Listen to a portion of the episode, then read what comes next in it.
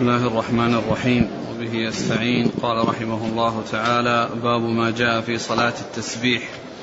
قال حدثنا موسى بن عبد الرحمن أبو عيسى المسروقي. قال حدثنا زيد بن الحباب. قال حدثنا موسى بن عبيدة. قال حدثني سعيد بن أبي سعيد مولى أبي بكر بن عمرو بن حزم. عن أبي رافع رضي الله عنه أنه قال قال رسول الله صلى الله عليه وسلم للعباس رضي الله عنه. يا عمي ألا أحبوك ألا أنفعك ألا أصلك؟ قال بلى يا رسول الله. قال فصل أربع ركعات تقرأ في كل ركعة بفاتحة الكتاب وسورة. فإذا انقضت القراءة فقل سبحان الله والحمد لله ولا إله إلا الله والله أكبر. خمس عشرة مرة قبل أن تركع. ثم اركع فقلها عشرا ثم ارفع رأسك فقلها عشرا ثم اسجد فقلها عشرا ثم ارفع رأسك فقلها عشرا ثم اسجد فقلها عشرا ثم ارفع رأسك فقلها عشرا قبل أن تقوم. فتلك خمس وسبعون في كل ركعة وهي ثلاثمائة في أربع ركعات. فلو كانت ذنوبك مثل رمل عالج غفرها الله لك. قال يا رسول الله ومن لم يستطع يقولها في يوم؟ قال قلها في جمعة فإن لم تستطع فقلها في شهر حتى قال فقلها في سنة. قال حدثنا عبد الرحمن بن بشر بن الحكم النيسابوري. قال حدثنا موسى بن عبد العزيز. قال حدثنا الحكم بن أبان عن عكرمة عن ابن عباس رضي الله عنهما أنه قال قال رسول الله صلى الله عليه وسلم للعباس بن عبد المطلب رضي الله عنه. يا عباس يا عماه ألا أعطيك؟ ألا أمنحك؟ ألا أحبوك؟ ألا أفعل لك عشر خصال؟ إذا أنت فعلت ذلك غفر الله لك ذنبك أوله وآخره وقديمه وحديثه وخطأه وعمده وصغيره وكبيره وسره وعلانيته. عشر خصال. أن تصلي أربع ركعات. تقرأ في كل ركعة بفاتحة الكتاب وسورة. فإذا فرغت من القراءة في أول ركعة قلت وأنت قائم سبحان الله والحمد لله ولا إله إلا الله والله أكبر خمس عشرة مرة. ثم تركع فتقول وأنت راكع عشرا. ثم ترفع رأسك من الركوع فتقولها عشرا. ثم تهوي ساجدا فتقولها وأنت ساجد عشرا. ثم ترفع رأسك من السجود فتقولها عشرا ثم تسجد فتقولها عشرا ثم ترفع رأسك من السجود فتقولها عشرا فذلك خمس وسبعون في كل ركعة. تفعل في أر تفعل في أربع ركعات. إن استطعت أن تصليها في كل يوم مرة فافعل فإن لم تستطع ففي كل جمعة مرة فإن لم تفعل ففي كل شهر مرة فإن لم تفعل ففي عمرك مرة. بسم الله الرحمن الرحيم. الحمد لله رب العالمين.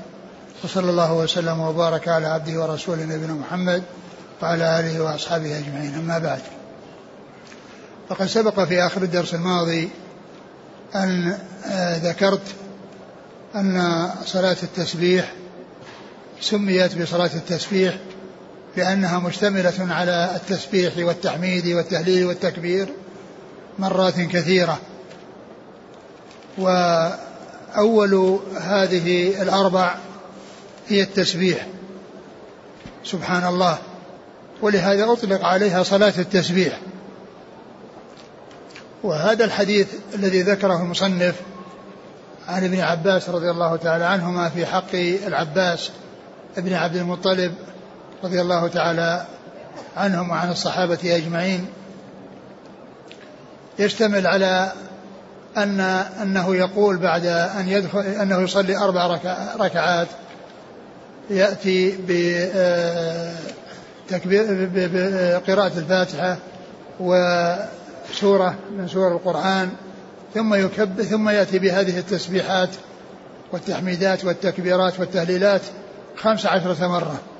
ثم يركع ويأتي في الركوع بها عشر مرات ثم يرفع من الركوع ويقولها عشر مرات ثم يسجد السجدة الأولى ويقولها عشر مرات ثم يجلس بين السجدتين ويقولها عشر مرات ثم يسجد السجدة الثانية ويقولها عشر مرات ثم بعد قيامه من السجدة الثانية وقبل أن يرفع للثالثة وقبل أن يرفع للركعة الثانية يقولها عشر مرات فيكون ذلك خمسة وسبعون فأربع ركعات تكون ثلاثمائة.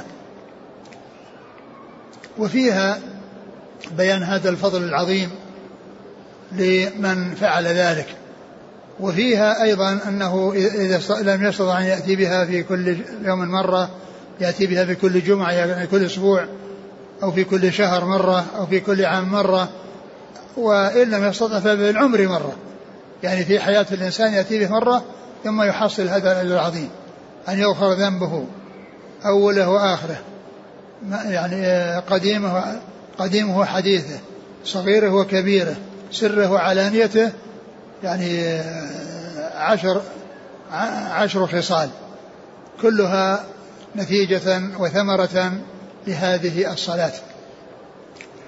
والحديث صححه بعض أهل العلم وضعفه بعضهم والأقرب أنه ضعيف.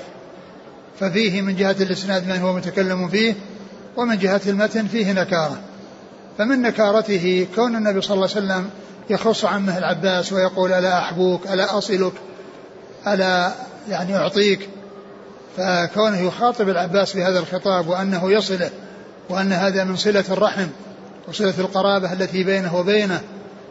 ثم بعد ذلك آه كون يعني آه الاتيان بالتسبيح والتهليل والتكبير في الركوع والسجود وفي الرفع من الركوع وبين السجدتين وقبل القيام من آه، إلى السجدة إلى الركعة الثانية. ثم أيضا هذا الفضل العظيم الذي آه، فيه أنه تكفر الكبائر والصغائر والقديم والحديث والسر والعلانية بكونه يأتي به مرة واحدة بكونه يأتي به مرة واحدة. فالأظهر والأقرب والله أعلم أنه غير ثابت وأن هذه الصلاة لا تفعل ولا يؤتى بها وإنما يؤتى بالأشياء الأخرى التي هي ثابتة واضحة ولا آه، ليس فيها يعني هذه النكارة من هذه الوجوه المتعددة. نعم. قال حدثنا موسى بن عبد الرحمن المسروقي. هو؟ ثقة أخرجه الترمذي والنسائي بن ماجه. نعم. عن زيد بن الحباب. صدوق أخرج أصحاب الكتب. خرج القراءة ومسلم وأصحاب السنة. نعم. عن موسى بن عبيدة. وهو ضعيف. أخرج له. الترمذي وابن ماجه. نعم. عن سعيد بن أبي سعيد مولى أبي بكر. وهو مجهول. أخرج له. الترمذي وابن ماجه. نعم. عن أبي رافع. مولى رسول الله صلى الله عليه وسلم. أخرج له أصحاب الكتب. قال حدثنا عبد الرحمن بن بشر بن الحكم. هو ثقة أخرج البخاري ومسلم وأبو داود وابن ماجه. عن موسى بن عبد العزيز. وهو صديق سيء الحفظ أخرج له. البخاري القراءة وأبو داود وابن ماجه. نعم. هذا هو القنباري. ها؟ هو القنباري. ها؟ هذا هو القنباري. هذا هو القنباري الذي هو نسبة إلى عمل الحبال الغليظة المتينة. التي تستعمل في السفن وفي آه، يعني ترسيتها. يقال يقال لها هي مأخوذة من الليف وهي غليظة جدا. ويقال آه، للذي يعملها ويفترها يقال له قنباري. وهذا موجود عند العوام يقولون لهذه الحبال المتينة التي هي من الليف يقول له حبل كنبار يعني بدل الكاف بدل القاف كاف. نعم. عن الحكم بن أبان. وهو صدوق له أوهام أخرج له. وخرج القراءة وأصحاب السنن. نعم. عن عكرمة. مولى بن عباس ثقة أخرج أصحاب الكتب. عن ابن عباس. عبد الله بن عباس بن عبد المطلب ابن عم النبي صلى الله عليه وسلم وأحد العبادلة الأربعة من الصحابة وأحد السبعة المكثرين من حديث الرسول صلى الله عليه وسلم. يقول لو فعلها الإنسان أي صلاة التسابيح مرة واحدة نظرا لأن الحديث قد صححه بعض أهل العلم. لا ينبغي الإنسان يفعله لا ينبغي الإنسان يفعلها وليس كل حديث يصححه بعض العلم وهو لا يكون صحيحا يعمل به ولو مرة واحدة. معلوم أن فيه في العمر مرة واحدة. يعني أن الإنسان إذا لم يستطع يأتي به في العمر مرة واحدة لكن غير صحيح. قال رحمه الله تعالى باب ما جاء في ليلة النصف من شعبان. قال حدثنا الحسن بن علي الخلال قال حدثنا عبد الرزاق قال أخبرنا ابن أبي سبرة عن إبراهيم بن محمد عن معاوية بن عبد الله بن جعفر عن أبيه رضي الله عنه عن علي بن أبي طالب رضي الله عنه أنه قال قال رسول الله صلى الله عليه وعلى آله وسلم إذا كانت ليلة النصف من شعبان فقوموا ليلها وصوموا نهارها فإن الله تعالى ينزل فيها لغروب الشمس إلى سماء الدنيا فيقول ألا من مستغفر لي فأغفر له ألا من مسترزق فأرزقه ألا مبتلا فأعافيه ألا كذا ألا كذا حتى يطلع الفجر. ثم ذكر باب ما جاء في النصف في ليلة النصف من شعبان. وليلة النصف من شعبان لم يثبت فيها يعني الأحاديث عن رسول الله صلى الله عليه وسلم يتعلق بها عمل وأن الإنسان يعمل فيها فإنها يعني ما بين ضعيف جدا وما بين ضعيف. وبعضها حسنه بعض أهل العلم ولكن ليس فيها عمل. ليس هناك عمل يعمله الإنسان ويقوم به الإنسان وإنما فيها يعني بيان فضل لكن دون أن يكون فيها عمل يعمل ومطلوب عمله. وقد أورد هذا الحديث آه أن النبي صلى الله عليه وسلم قال إذا كان ليلة النصف من شعبان فإن الله ينزل إلى سماء الدنيا من غروب الشمس ويقول يعني من من من يسألني فأعطيه من يسترزقني فأرزقه من يستغفرني فأغفر له حتى يطلع الفجر حتى يطلع الفجر. والحديث في إسناده من هو متهم فهو غير صحيح. في إسناده من هو متهم فهو غير صحيح. وأما ما يتعلق بالنزول الرب فقد جاء في أحاديث كثيرة أنه في الثلث الأخير من الليل في كل ليلة في كل الليالي ينزل إلى سماء الدنيا ويقول هل, من هل مستغفر فأغفر له؟ من يسألني فأعطيه. من آه، من يسألني فأعطيه. فمن يستغفرني فأغفر له. هذا ثبت في أحاديث كثيرة. وأما هذا الحديث الذي فيه النزول من غروب الشمس إلى طلوع الفجر ففيه آه، من هو متهم بالكذب فلا فليس بثابت. نعم. قال حدثنا الحسن بن علي الخلال هو ثقة أخرج أصحاب الكتب إلا النسائي. عن عبد الرزاق. ابن همام الصنعاني اليماني ثقة أخرج أصحاب الكتب. عن ابن أبي سبرة وهو وهو قال رموه بالوضع. نعم يعني رموه بالوضع يعني يعني متهم بالكذب أخرج له. ابن ماجه. نعم. عن إبراهيم بن محمد. وهو؟ صدوق له ابن ماجه. نعم. عن معاوية بن عبد الله بن جعفر. وهو؟ مقبول. البخاري. تعليقا والنسائي بن ماجه. عن أبيه أخرج له. أصحاب الكتب. نعم. عن علي بن أبي طالب. رضي الله عنه وهو أمير المؤمنين رابع الخلفاء الراشدين الهادي المهديين صاحب المناقب الجمة والفضائل الكثيرة وحديثه عند أصحاب الكتب الستة. قال حدثنا عبدة بن عبد الله الخزاعي ومحمد بن عبد الملك أبو بكر. قال حدثنا يزيد بن هارون قال أخبرنا حجاج عن يحيى بن أبي كثير عن عروة عن عائشة رضي الله عنها أنها قالت فقدت النبي صلى الله عليه وسلم ذات ليلة فخرجت أطلبه فإذا هو بالبقيع رافع رأسه إلى السماء فقال يا عائشة أكنت تخافين أن يحيف الله عليك ورسوله؟ قالت قد قلت. وما بي ذلك. ولكني ظننت أنك أتيت بعض نسائك. فقال إن الله تعالى ينزل ليلة النصف من شعبان إلى السماء الدنيا فيغفر لأكثر من عدد شعر غنم كلب. ثم ذكر هذا الحديث الذي فيه يتعلق بليلة النصف من شعبان وأن الله يغفر فيه لأكثر من عدد شعر يعني غنم كلب والحديث غير صحيح أيضا يعني هو ضعيف. وفيه أن عائشة رضي الله عنها لما خرج رسول الله صلى الله عليه وسلم أنه ذهب إلى البقيع وأنها ذهبت تبحث عنه فوجدته ورافعا رأسه يعني آه، يدعو وقال إن الله ينزل ليلة النصف من شعبان وأنه يغفر لهذا العدد. من الناس كما جاء جاءت الإشارة إليه في هذا الحديث وعائشة رضي الله عنها والحديث كما عرفنا غير صحيح. وإذا ما يتعلق به مما يتعلق بعائشة وآخره كله ليس بثابت. نعم جاء عن النبي صلى الله عليه وسلم أنها كانت فقدته وأنها يعني ذهبت إليه وأنها وجدته ساجدا وأنها وضعت يدها يديها عليه. على قدميه صلوات الله وسلامه وبركاته عليه لكن هذا الحديث آه الذي جاء بهذا الإسناد هو غير صحيح.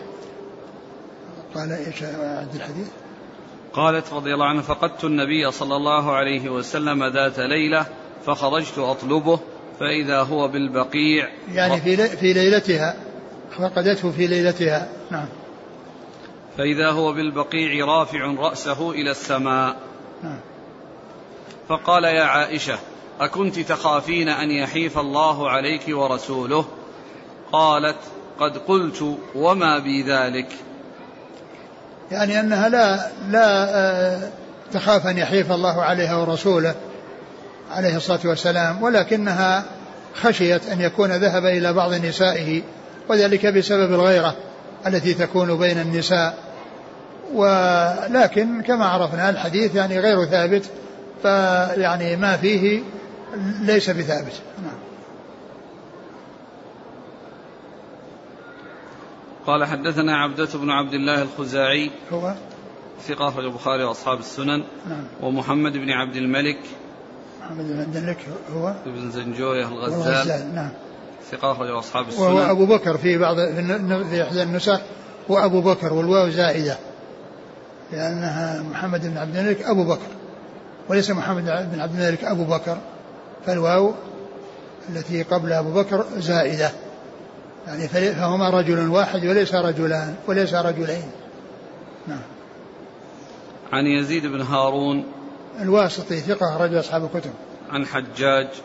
حجاج بن منهال حجاج بن أرطاد وهو صدوق كثير الخطأ والتدليس. نعم. أخرج البخاري في المفرد ومسلم وأصحاب السنن. نعم.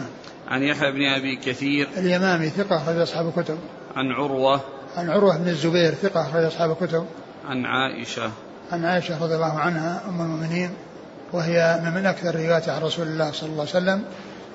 وفيه مع ذكر الحجاج أنه لم يسمع الحجاج لم يسمع من من يحيى. يحيى وكذلك يحيى لم يسمع من عروة. قال حدثنا راشد بن سعيد بن راشد الرملي. قال حدثنا الوليد عن ابن لهيعة عن الضحاك بن أيمن عن الضحاك بن عبد الرحمن بن عرزب عن أبي موسى الأشعري رضي الله عنه عن رسول الله صلى الله عليه وعلى آله وسلم أنه قال إن الله ليطلع في ليلة النصف من شعبان فيغفر لجميع خلقه إلا لمشرك أو مشاح. ثم ذكر هذا الحديث عن أبي موسى أن الرسول صلى الله عليه وسلم قال إن الله لا يطلع ليلة النصف من شعبان فيغفر لجميع خلقه إلا لمشرك أو مشاح. وهذا فيه ذكر الاطلاع والمغفرة لكن ليس فيه ذكر عمل يعمل لا صلاة ولا يعني أي عمل يخص به هذه الليلة. ولهذا لم يثبت أن هذه الليلة يكون فيها أي عمل من الأعمال ولا تخص من دون الليالي بشيء وكذلك لا يخص يومها من دون الأيام بشيء إلا إذا وافق يعني مثل آه، كون إنسان يصوم أيام البيض وجاء شعبان فصام أيام البيض ومنها يوم النصف أو كان يوافق آه، يصوم الاثنين أو الخميس ووافق اثنين أو خميس فإنه يصوم.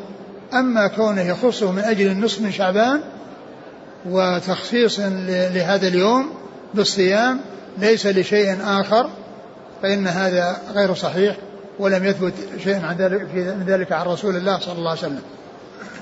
وهذا الحديث حسن الشيخ الألباني ولكن فيه من هو ضعيف.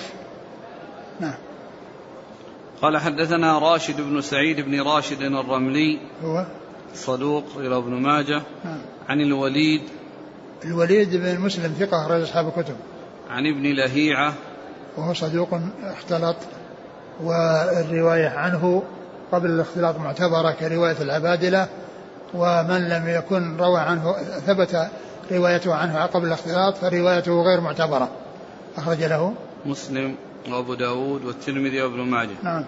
عن الضحاك بن أيمن وهو مجهول أخرج له ابن ماجه. نعم. عن الضحاك بن عبد الرحمن بن عرزب. وهو؟ ثقة أخرج البخاري أخرج له أبو داود في القدر. الترمذي وابن ماجه. نعم. عن أبي موسى الأشعري. عن أبيه ولا عن؟ لا عن أبي موسى. عن أبي موسى الأشعري عبد الله بن قيس رضي الله عنه أخرج أصحاب الكتب. قال حدثنا محمد بن إسحاق. قال حدثنا أبو الأسود النضر بن عبد الجبار. قال حدثنا ابن لهيعة. عن الزبير بن سليم عن الضحاك بن عبد الرحمن عن أبيه. قال سمعت أبا موسى رضي الله عنه عن النبي صلى الله عليه وسلم نحوه. ثم ذكر هذا الحديث وأحال على الذي قبله أي بنحو الذي قبله وهو كسابقه في إسناده من هو ضعيف فكذلك أيضا الثاني هو إسناد.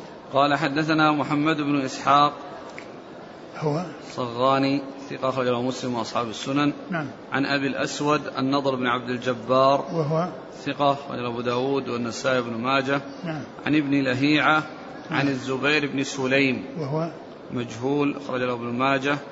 عن الضحاك بن عبد الرحمن عن أبيه. عن أبيه وهو عبد الرحمن بن عرزب مجهول أخرج له ابن ماجه. نعم. عن أبي موسى. يعني وهذا مثل الذي قبله.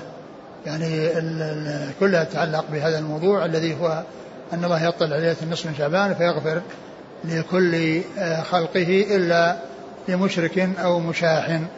وفي كل من الإسنادين من هو يعني من هو آه، من هو مجهول وكذلك ابن لهيعة الذي آه، الرواية المعتبرة عنه ممن سمع منه قبل الاختلاط والذين جاءوا في هذا الإسناد ليسوا ممن سمع قبل الاختلاط فهو غير صحيح ولو صح فإنه ليس فيه عمل يعمل ويقوم أحد من الناس به وإنما فيه أن الله يغفر لكل خلقه إلا لمشرك ومشاح. إذا ليس هنا ليس فيه متمسك لمن يريد أن يعمل عملا فإنه لا دليل فيه على أي عمل. حتى ولو قيل بحسنه. نعم. قال رحمه الله تعالى باب ما جاء في الصلاة والسجدة عند الشكر. قال حدثنا أبو بشر بكر بن خلف. قال حدثنا سلمة بن رجاء. قال حدثتني شعثاء عن عبد الله بن أبي أوفى رضي الله عنه أن رسول الله صلى الله عليه وسلم صلى يوم بشر برأس أبي جهل ركعتين. ثم قال باب الصلاة والسجدة عند الشكر. يعني كل إنسان يصلي ركعات آه، شكرا لله عز وجل على نعمة أو دفع مضرة أو يسجد سجدة لله عز وجل لتحصيل آه، آه، منفعة أو دفع مضرة. ثم ذكر هذا الحديث أن النبي صلى الله عليه وسلم صلى ركعتين عندما بشر برأس أبي, أبي جهل أي أنه قتل ويعني قطع رأسه فالرسول صلى الله عليه وسلم صلى ركعتين أي شك- شكرا لله عز وجل على يعني قتل هذا العدو اللدود الذي عرف بإيذائه للرسول صلى الله عليه وسلم. وكان ذلك في غزوة بدر وقد جاء في صحيح مسلم أن اثنين من من شباب الأنصار كانوا على يمين ويسار عبد الرحمن بن عوف رضي الله عنه فالتفت فك ف آه، كل واحد منهما التفت إليه وقال يا عم تعرف أبا جهل؟ قال وماذا تريد منه؟ قال إنه يسب الرسول صلى الله عليه وسلم فلئن رأيته لا يفارق سوادي سوادة حتى يموت الأعجل منا. يعني حتى يموت من قرب أجله. يعني إما أنا وإما هو. ف فقتل يعني في ذلك اليوم. والرسول صلى الله عليه وسلم في هذا الحديث قال إنه سج... إنه صلى ركعتين آه، عندما بشر بقتل أبي جهل. ولكن الحديث غير صحيح لأن فيه من هو ضعيف. نعم. قال حدثنا أبو بشر بكر بن خلف. هو؟ صدوق في البخاري تعليقا وأبو داود بن ماجه. نعم عن سلمة بن رجاء. وهو؟ صدوق يغرب أخرج البخاري والترمذي وابن ماجه. نعم. عن عن شعثاء. وهي مجهولة أخرج لها. ابن ماجه. نعم. عن عبد الله بن أبي أوفى. رضي الله عنه أخرجها أصحاب الكتب. قال حدثنا يحيى بن عثمان بن صالح المصري. قال أخبرنا أبي قال أخبرنا ابن لهيعة. عن يزيد بن أبي حبيب عن عم عن عمرو بن الوليد بن عبدة السهمي عن أنس بن مالك رضي الله عنه أن النبي صلى الله عليه وسلم بشر بحاجة فخر ساجدا. ثم ذكر هذا الحديث عن أنس أن النبي صلى الله عليه وسلم بشر بحاجة فخر ساجدا. بشر بحاجة فخر ساجدا. معلوم أن أن السجود لا يكون لكل حاجة أو لكل شيء خبر يسر وإنما يكون لأمر عظيم. يعني له أهمية كبيرة. وإلا فإن نعم الله عز وجل لا تعد ولا تحصى وتتجدد دائما وأبدا.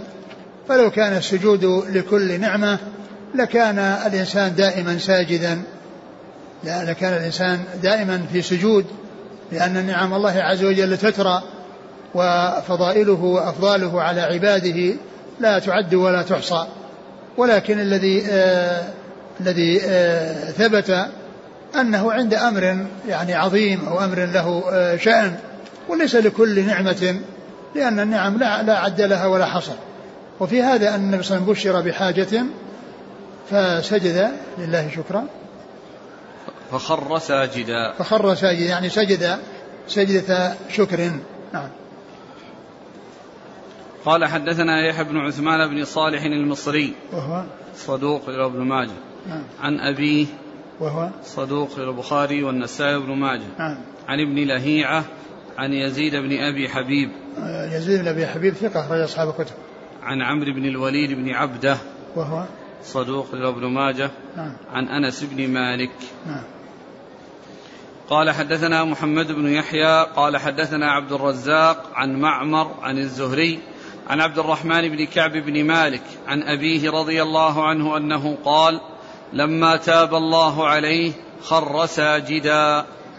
ثم ذكر حديث كعب بن مالك رضي الله عنه وأنه لما نزلت توبته من الله عز وجل عليه وعلى صاحبيه في قصة تخلفهما عن غزوة تبوك وتأخر آه، يعني التوبة عليهما حتى مضى خمسون يوما فخلفوا عن آه، قبول أعذارهم وعن قبول التوبة حتى نزل بذلك الوحي من السماء. فلما بلغ ذلك آه، كعب رضي الله عنه خر ساجدا. يعني سجد لله شكرا سجد لله شكرا على هذه النعمة وهي توبة الله عز وجل عليه. ولهذا كما جاء في حديث كعب مالك الطويل قال إن من شكري لله عز وجل على هذه النعمة أن أنخلع من كل مالي أن أنخلع من كل مالي يعني أنه يتصدق بكل ماله. نعم. قال حدثنا محمد بن يحيى الذهلي ثقة رجل البخاري وأصحاب السنن. عن عبد الرزاق عن معمر معمر بن راشد الأزدي البصري ثم اليماني ثقة رجل أصحاب الكتب. عن الزهري محمد بن مسلم بن عبيد الله ثقة رجل أصحاب الكتب. عن عبد الرحمن بن كعب بن مالك. أخرج له ثقة أخرج له. أصحاب الكتب. نعم. عن أبيه عن أبيه كعب بن مالك رضي الله عنه أخرج أصحاب الكتب. قال حدثنا عبدة بن عبد الله الخزاعي وأحمد بن يوسف السلمي. قال حدثنا أبو عاصم عن بكار بن عبد العزيز بن عبد الله بن أبي بكرة عن أبيه عن أبي بكرة رضي الله عنه أن النبي صلى الله عليه وسلم كان إذا أتاه أمر يسره أو يسر به خر ساجدا شكرا لله تبارك وتعالى. وحديث أبي بكر هذا أيضا فيه أن النبي صلى الله عليه وسلم إذا بشر بشيء يسره أو أتاه شيء يسره فإنه يخر ساجدا يعني سجدة شكر يعني سجدة شكر. وعلى هذا فسجود الشكر لسجدة واحدة جاءت في أحاديث صحيحة. وثابتة منها ما هو صحيح ومنها ما هو حسن. وأما ذكر الصلاة التي تكون عند الشكر فجاءت في الحديث المتقدم في قصة قتل أبي أبي جهل ولكنها غير صحيحة. ما ذكر في حديث نعم. أم هانئ؟ نعم. ما ذكر في حديث أم هانئ فتح مكة أنه صلى ثمان ركعات. هذه ما هذه ما عرف. هذه ما عرف إنها يعني للفتح ولا ل يعني يقيل من من قال إنها للفتح ومن من قال إنها صلاة الضحى. ولهذا يأتون بها في صلاة الضحى.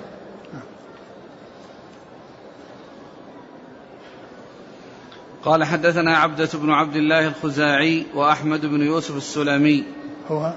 ثقة أخرجه مسلم وأبو داود والنسائي بن ماجه. نعم. عن أبي عاصم ضحاك بن مخلد النبيل. ثقة أخرج أصحاب الكتب. عن بكار بن عبد العزيز وهو صدوق يهم أخرج البخاري تعليقا وأبو داود والترمذي وابن ماجه. نعم.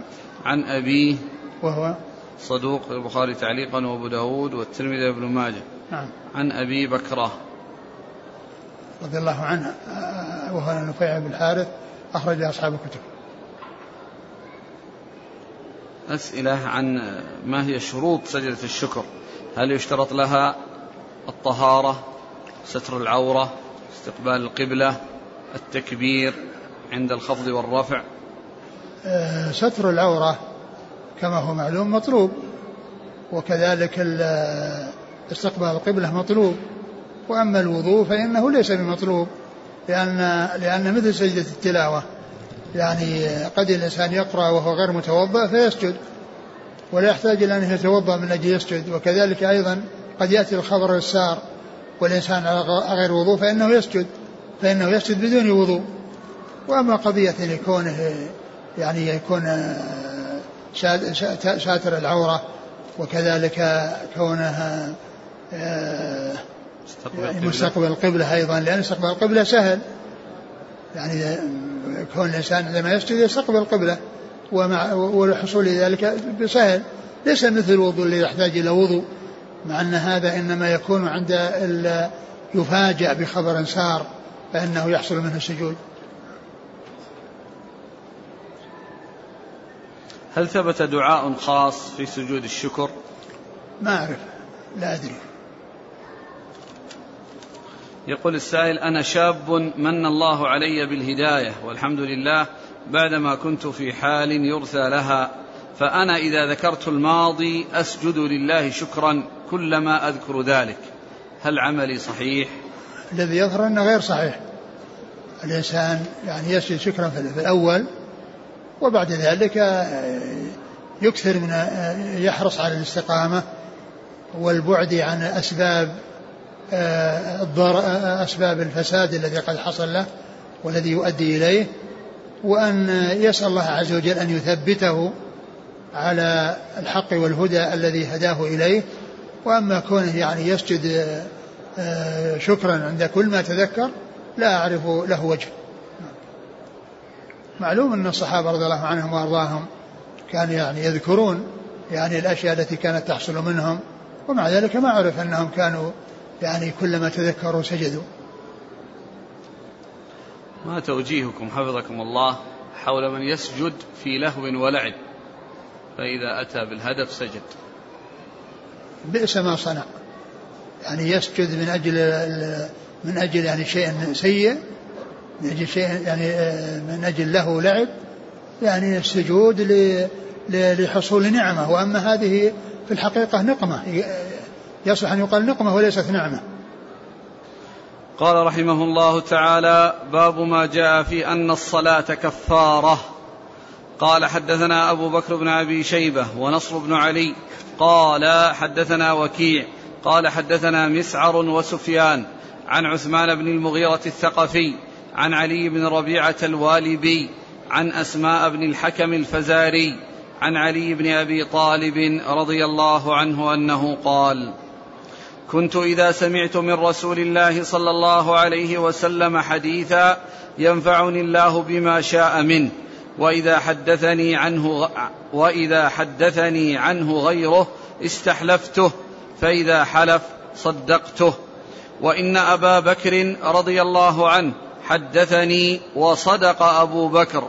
قال قال رسول الله صلى الله عليه وسلم ما من رجل يذنب ذنبا فيتوضأ فيحسن الوضوء ثم يصلي ركعتين وقال مسعر ثم يصلي ويستغفر الله إلا غفر الله له. ثم ذكر هذا الحديث عن أبي بكر رضي الله عنه. وهذا يعني صلاة يعني للتوبة من الذنب. وقد جاء في هذا الحديث عن رسول الله صلى الله عليه وسلم يرويه أبو بكر الصديق رضي الله عنه. وفيه أن علي رضي الله عنه كان يقول يعني إذا سمع عن رسول الله صلى الله عليه وسلم شيئا نفعه الله تعالى به يعني الشيء الذي يسمعه من رسول الله عليه الصلاة والسلام يعني آه، ينفذه ويطبقه وينفعه الله تعالى به.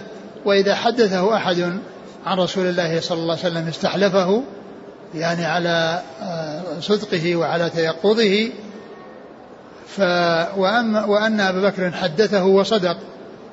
وهذا يدل على مكانة أبي بكر رضي الله عنه عند علي رضي الله عنه وأن الصحابة مع أهل البيت أنهم يعني على أحسن حال وأن قلوبهم نظيفة من بعضهم لبعض وأن بعضهم يقدر بعضا فهذا من تقدير علي لأبي بكر ومن تقدير أبي بكر لأهل البيت. ما ما ما جاء في صحيح البخاري أن النبي صلى الله أن أبا بكر رضي الله عنه قال والله لقرابة رسول الله صلى الله عليه وسلم أحب إلي أن أصل من قرابتي. يعني قرابة الرسول صلى الله عليه وسلم أولى من قرابة أبي بكر في الصلة لأن أولئك أقرب للرسول صلى الله عليه وسلم وأقرباؤه أقرباء له هو رضي الله عنه وأرضاه. فيقدم من كان ذا قربى لرسول الله عليه الصلاة والسلام على من كان قربى له هو رضي الله تعالى عنه وأرضاه. ف فكل منهم آه، منزلة الآخر عنده عالية ورفيعة وهذا الذي جاء في هذا الحديث يقال حدثني أبو بكر وصدق أبو بكر. ثم ذكر هذا الحديث الذي فيه آه، أن من أذنب ذنبا ثم صلى ركعتين واستغفر الله لأن وأن هذا يعني صلاة من أجل التوبة من الذنب والإقلاع من الذنب فهذا ثابت عن رسول الله صلى الله عليه وسلم. وهذا الحديث هو ثاني حديث في المسند مسند الإمام أحمد. لأن مسند الإمام أحمد آه، أوله مسانيد أبي بكر يعني بدأ مسانيد العشرة. فأولها مسند أبي بكر وأول حديث في المسند هو حديث آه الذي يتعلق بآية المائدة. عند قول الله عز وجل يا أيها الذين آمنوا يا أيها الذين آمنوا عليكم أنفسكم لا يضركم من ضل إذا اهتديتم. ويعني فأول هذا أول حديث في المسند. وثاني حديث في المسند هو هذا الحديث الذي معنا. هذا هو ثاني حديث في المسند. نعم. قال حدثنا أبو بكر بن أبي شيبة ثقة رجل أصحاب الكتب إلى الترمذي. ونصر بن علي الجهضمي ثقة رجل أصحاب الكتب. عن وكيع ابن الجراح الرؤاسي الكوفي ثقة رجل أصحاب الكتب. عن مسعر وهو ثقة رجل أصحاب الكتب. وسفيان سفيان الثوري ثقة أخرج أصحاب الكتب. عن عثمان بن المغيرة وهو ثقة أخرج البخاري وأصحاب السنن. نعم. عن علي بن ربيعة وهو ثقة أخرج أصحاب الكتب. نعم. عن أسماء بن الحكم وهو صدوق أصحاب السنن. نعم. عن علي بن أبي طالب. رضي الله عنه. نعم. عن أبي بكر رضي الله تعالى عنه وأبو بكر هو عبد الله بن عثمان آه، خليفة رسول الله صلى الله عليه وسلم. صاحب المناقب الجمة والفضائل الكثيرة وحديثه عند أصحاب الكتب الستة. قال حدثنا محمد بن رمح قال أخبرنا الليث بن سعد عن أبي الزبير عن سفيان بن عبد الله أظنه عن عاصم بن سفيان الثقفي أنهم غزوا غزوة السلاسل ففاتهم الغزو فرابطوا ثم رجعوا إلى معاوية رضي الله عنه وعنده أبو أيوب وعقبة بن عامر رضي الله عنهما فقال عاصم يا أبا أيوب فاتنا الغزو العام. وقد أخبرنا أنه من صلى في المساجد الأربعة غفر له ذنبه. فقال يا ابن أخي أدلك على أيسر من ذلك؟ إني سمعت رسول الله صلى الله عليه وسلم يقول من توضأ كما أمر وصلى كما أمر غفر له ما تقدم من عمل. أكذلك يا عقبة؟ قال نعم. ثم ذكر هذا الحديث عن عن الصحابي. أبي أيوب. أبي أيوب الأنصاري رضي الله عنه أن أن أن أن أن جماعة كانوا يعني فاتهم آه، الغزو الذي هو غزو آه، يعني السلاسل نعم. غزوا غزوة السلاسل. غزوة السلاسل وهذه غير غزوة السلاسل التي جاءت في الصحيح في قصة آه، تولية عمرو بن العاص فيها وإنما هذه في زمن معاوية. يعني والسلاسل هي قيل إنها المراد بها التلال من الرمل المتصل بعضها ببعض. يعني إنه كان يعني في مكان يعني هذا وصفه. ففاتهم الغزو فرابطوا إيش لفظ الحديث؟ نعم ففاتهم الغزو فرابطوا ثم رجعوا إلى معاوية. يعني فرابطوا يعني مسكوا الثغور التي آه، يعني ينفذ منها الأعداء ثم رجعوا إلى معاوية وقالوا أن أنهم بلغهم أن من صلى في المساجد الأربعة غفر له والمساجد الأربعة هي مسجد الحرام والمسجد النبوي والمسجد الأقصى ومسجد هذه المساجد التي جاء فيها فضيلة خاصة. هذه المساجد التي ورد لها فضل خاص. مسجد الحرام والمسجد النبوي والمسجد الأقصى ومسجد قباء غيرها لم يرد فيه شيء يخصه وفضيلة تخصه وإنما الفضل في هذه الأربعة إلا أن ثلاثة منها تشد إليها الرحال. وأما مسجد قباء فلا تشد إليه الرحال ولكن ما كان في المدينة يذهب إليه. سواء كان من أهلها أو من الوافدين إليها. أما كون إنسان يأتي شادا الرحل لمسجد قباء فيصلي فيه ثم يرجع هذا لا يجوز لأنه آه، مخالف لقوله صلى الله عليه وسلم لا تشد الرحال إلا إلى هذه المساجد المسجد الحرام ومسجد هذا والمسجد الأقصى. ثم ذكر قال ألا أدلك على ما هو أيسر من ذلك؟ هو قال قال من توضأ كما أمر وصلى كما أمر غفر له ما تقدم من عمل. يعني من توضأ كما أمر وصلى كما أمر غفر له ما تقدم من عمل. يعني هذا المقصود به الصلوات وأي صلاة. وقد جاء في الحديث الصلوات الخمس والجمعة إلى جمعة ورمضان رمضان مكفرات لما بينهن ما اجتنبت الكبائر.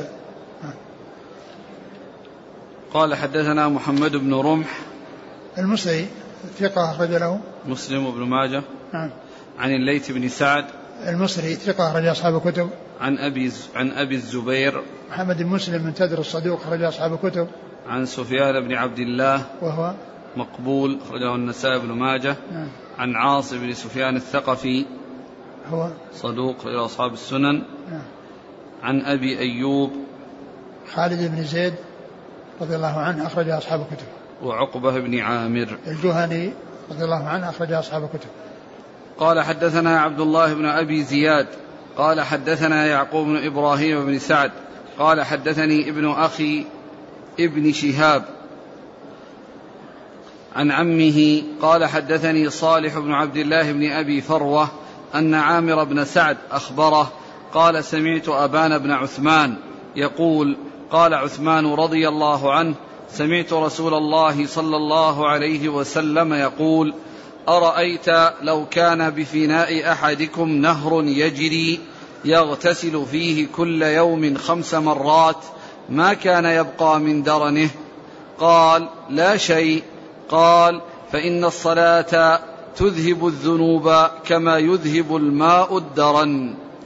ثم ذكر هذا الحديث عن عثمان أن الذي فيه أن لو أن بباب أحدهم نهر جاري يغتسل منه كل يوم خمس مرات فإنه لا يبقى من درنه شيء يعني يكون نظيفا نقيا. بهذا الاغتسال المتكرر خمس مرات. قال فكذلك الصلوات الخمس. لأن الصلوات الخمس يعني آه، يصلي الإنسان خمس صلوات. فيكون آه، يكون نقيا من الذنوب ويخلص من الذنوب. كما أن من يغتسل في آه، النهر خمس مرات في اليوم والليلة فإنه يكون نقيا. من الأوساخ والأدران فكذلك الذي يكون آه، على صلة بالله يصلي يعني هذه الصلوات الخمس فإنه يكون نقيا من الذنوب. ولهذا يقال عن الصلوات الخمس إنها صلة وثيقة بين العبد وبين ربه لأن الإنسان على صلة بالله يصلي صلاة ثم ينتظر الأخرى فيذهب ويصليها وهكذا فيكون في, في اليوم والليلة خمس مرات. ولهذا كانت أعظم أعظم أركان الإسلام بعد الشهادتين وهي التي آه، ميزت على غيرها بميزات لا تكون لغيرها فهي عمود الإسلام وهي الحد الفاصل بين المسلمين والكفار وهي التي فرضت ورسول الله صلى الله عليه وسلم في السماء ذات المعراج وهي آخر ما يفقد في هذه الحياة وأول ما يحاسب عليه العبد يوم القيامة. فالمحافظة على هذه الصلوات الخمس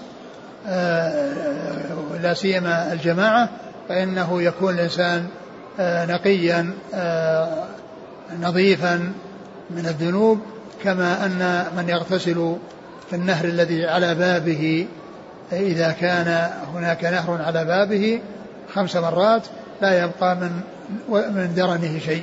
نعم. قال حدثنا عبد الله بن أبي زياد. هو؟ صدوق لأبو داود والترمذي وابن ماجه نعم. عن يعقوب بن إبراهيم بن سعد وهو ثقة أخرج أصحاب الكتب نعم عن ابن أخي بن شهاب وهو محمد بن عبد الله صدوق له أوهام نعم. أخرج أصحاب الكتب نعم. عن عمه ابن شهاب نعم.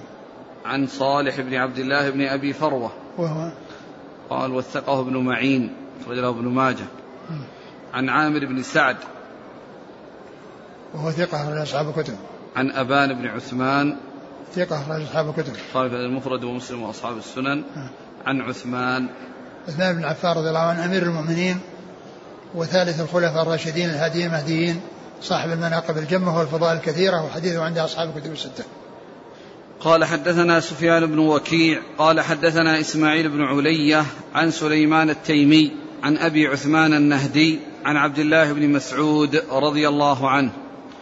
أن رجلا أصاب من امرأة يعني ما دون الفاحشة فلا أدري ما بلغ غير أنه دون الزنا. فأتى النبي صلى الله عليه وسلم فذكر ذلك له فأنزل الله سبحانه أقم الصلاة طرفي النهار وزلفا من الليل إن الحسنات يذهبن السيئات ذلك ذكرى للذاكرين. فقال يا رسول الله ألي هذه؟ قال لمن أخذ بها. ثم ذكر هذا الحديث آه، عن عبد الله بن مسعود. عن عبد الله بن مسعود رضي الله عنه رجلا يعني حصل منه من امرأة لامرأة يعني آه، قبلة أو شيء يعني قريبا من ذلك وأنه جاء يشتكي حاله إلى رسول الله صلى الله عليه وسلم فالنبي صلى الله عليه وسلم آه أنزل الله عز وجل عليه أقيم الصلاة طرفي النهار وزلها من الليل. إن الحسنات يذهبن السيئات. إن الحسنات يذهبن السيئات. فقال ألي هذا وحدي؟ قال بل بل بل للناس كلهم. لمن أخذ بها. بل لمن أخذ بها يعني أن هذا حكم عام. وهذا يدل القاعدة المشهورة العبرة بعموم الألفاظ لا بخصوص الأسباب. قاعدة مشهورة العبرة بعموم الألفاظ لا بخصوص الأسباب. وهذه وهذا الحديث يدل على هذه القاعدة لأنها نزلت في حق رجل والرجل قال ألي هذا وحدي؟ يعني هذا الحكم الذي في هذه الآية لي وحدي؟ قال بل لمن أخذ من أخذ بها من أمتي وفي بعض الألفاظ بل لأمتي كلهم. فدل هذا على أن العبرة بعموم الألفاظ لا بخصوص الأسباب. قال حدثنا سفيان بن وكيع. هذا فيه كلام ولكن الحديث ثابت من طرق أخرى. نعم. أخرج له. الترمذي وابن ماجه. نعم.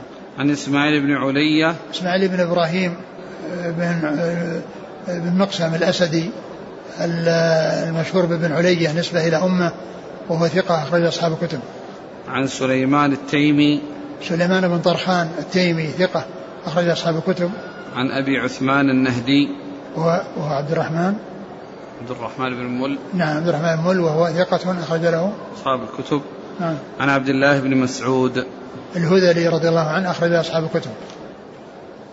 قال رحمه الله تعالى باب ما جاء في فرض الصلوات الخمس والمحافظة عليها. والله تعالى أعلم وصلى الله وسلم وبارك على عبده ورسوله نبينا محمد وعلى آله وأصحابه أجمعين.